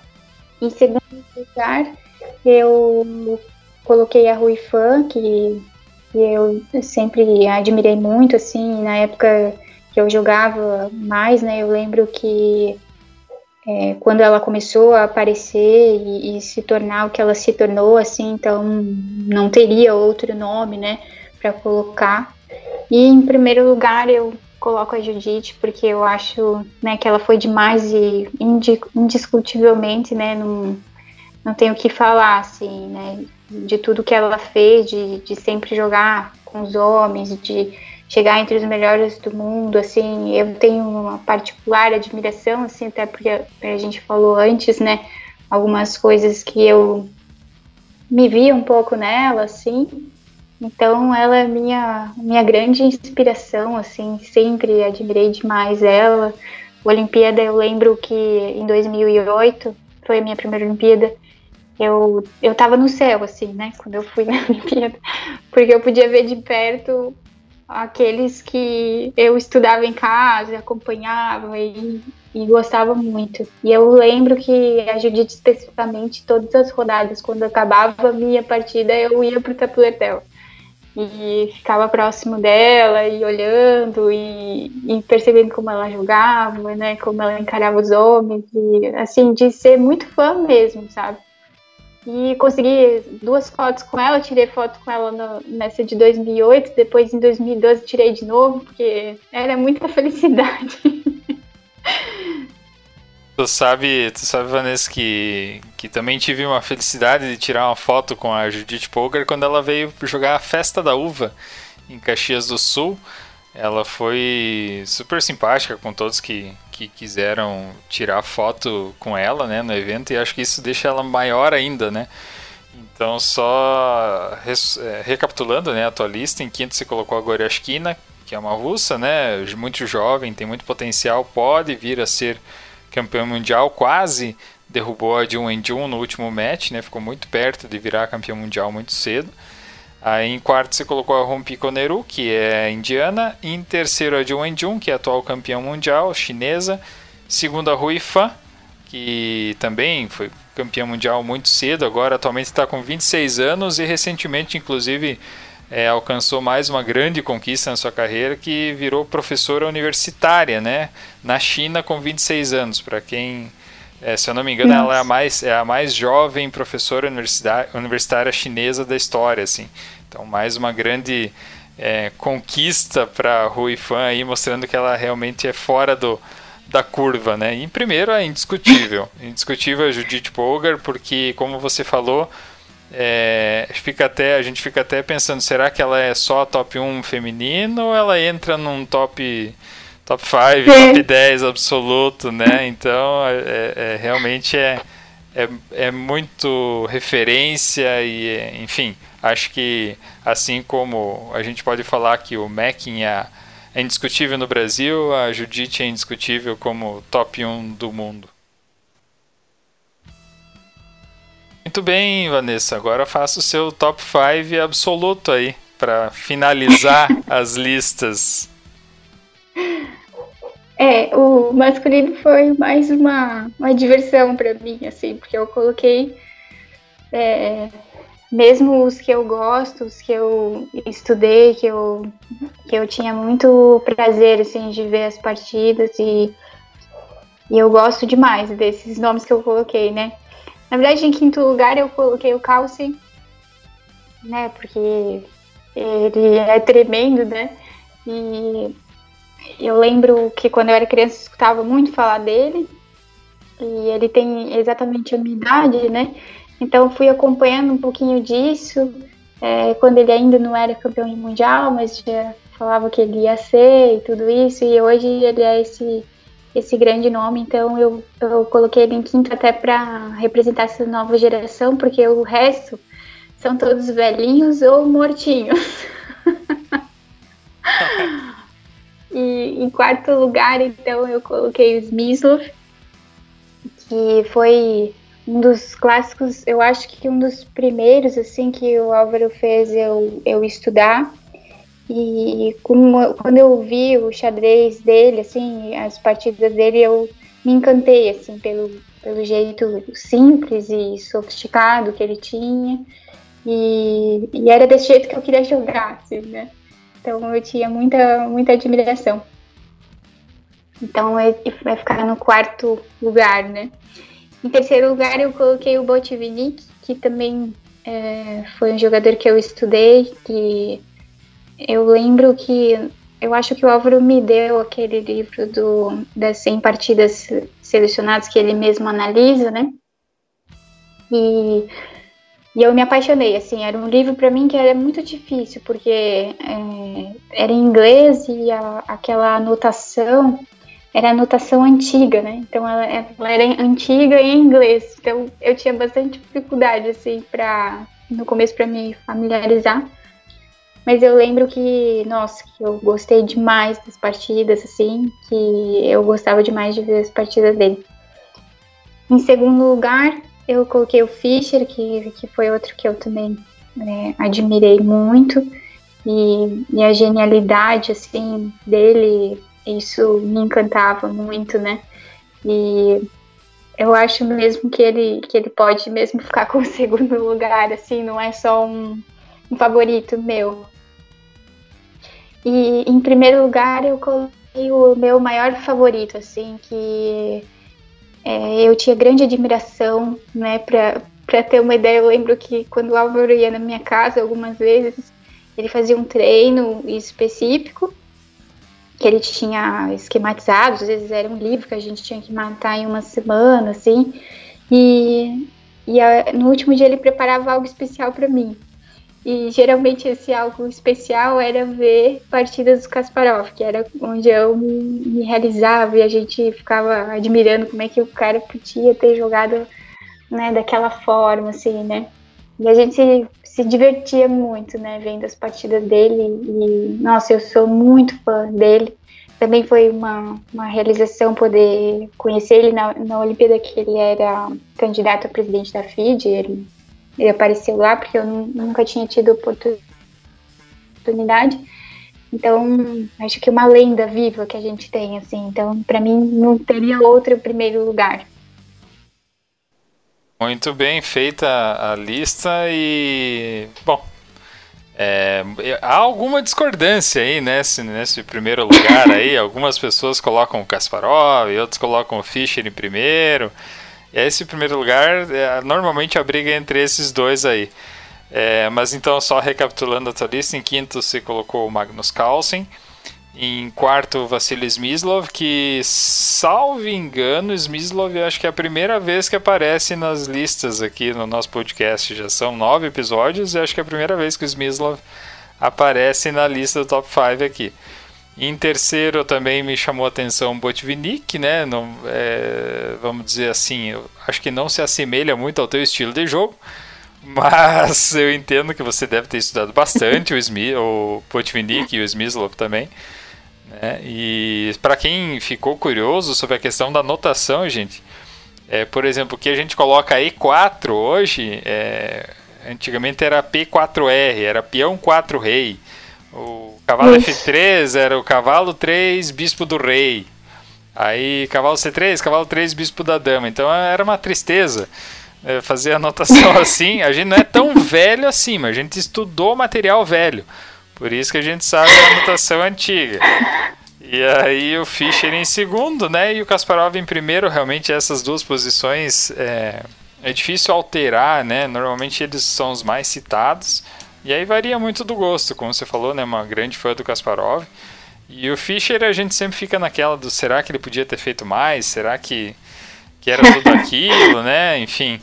Mas acho que ficou bastante justa, bastante justas as tuas listas, Vanessa. Queria te, te agradecer pela paciência, pela disponibilidade de estar tá, tá gravando conosco aqui o podcast. Muito feliz né, de ter mais uma representante feminina no nosso podcast. Tentar manter essa, essa frequência aí de convidadas também. E pode dar o teu, o teu recado final aí, a gente vai encerrando então o nosso podcast de hoje. Ah, Dele, eu queria te agradecer, assim, para mim é uma felicidade, né, poder falar de xadrez, das minhas, da, um pouco da minha história, assim, né, isso eu gosto muito e uma grande oportunidade, eu sei que tu tens grandes nomes para convidar e, e ter me convidado, assim, eu fico bem feliz mesmo, assim, também de ter sido lembrada, né, eu espero, assim, que que as pessoas gostem, né, que elas ouçam e também é, te parabenizo por essa iniciativa, assim, eu acho que o xadrez tem que se tornar cada vez mais popular, as pessoas têm que falar de xadrez, têm que conhecer, e essas iniciativas elevam o xadrez, né? Então, eu fico muito feliz é, também por, por ser a tua pessoa, que a gente já se conhece há tanto tempo, né? Sei quanto tu gosta, quanto sempre esteve presente no, no xadrez. Então eu também te desejo muita sorte aí com teus podcasts. Show de bola, Vanessa, te agradeço mais uma vez e fica. Vou deixar uma, uma, uma dica aqui para a Júlia Alboredo, que não sei se ela está ouvindo, né? Ou se talvez alguém que, que esteja ouvindo pode passar o recado para ela. Mas já que agora ela está fazendo streaming no Chess 24, aí ela podia convidar a Vanessa Feliciano para fazer streaming um dia desses aí. Ia ser bacana uma volta comentando partidas é, de xadrez de alto nível. Eu acho que ia agregar bastante. O que, que tu acha da ideia, Vanessa? Tadinha da Júlia, ela me convidou algumas vezes para jogar alguns torneios femininos que ela tá ajudando a organizar, né? Mas eu com essa correria da faculdade, mesmo nessa pandemia a gente a faculdade não, não reduziu, né? E as minhas noites estavam todas ocupadas. E eu tive que dizer para ela, não, tem como, né? Mas ela lembra de mim e eu já disse para ela que eu fico muito feliz que ela lembra e me chama, né? Mas às vezes pela correria eu não consigo aceitar os convites, mas assim que der eu, eu tô aí para jogar, né? Muito bem, Vanessa. Agradeço mais uma vez e aguardamos ansiosamente teus, teu retorno aos tabuleiros, seja virtualmente ou fisicamente. Importante é sempre ter bons jogadores é, jogando e engrandecendo o nosso esporte. Para você que chegou até aqui, um muito obrigado e não se esqueça de, de curtir, dar a sua ideia aí de convidados também, né? Dar o seu feedback sobre o nosso podcast. E pode todo, toda essa interação pode ser feita através das minhas redes sociais particulares ou através do Instagram arroba Torre na Sétima Podcast. Um abraço a todos e até mais.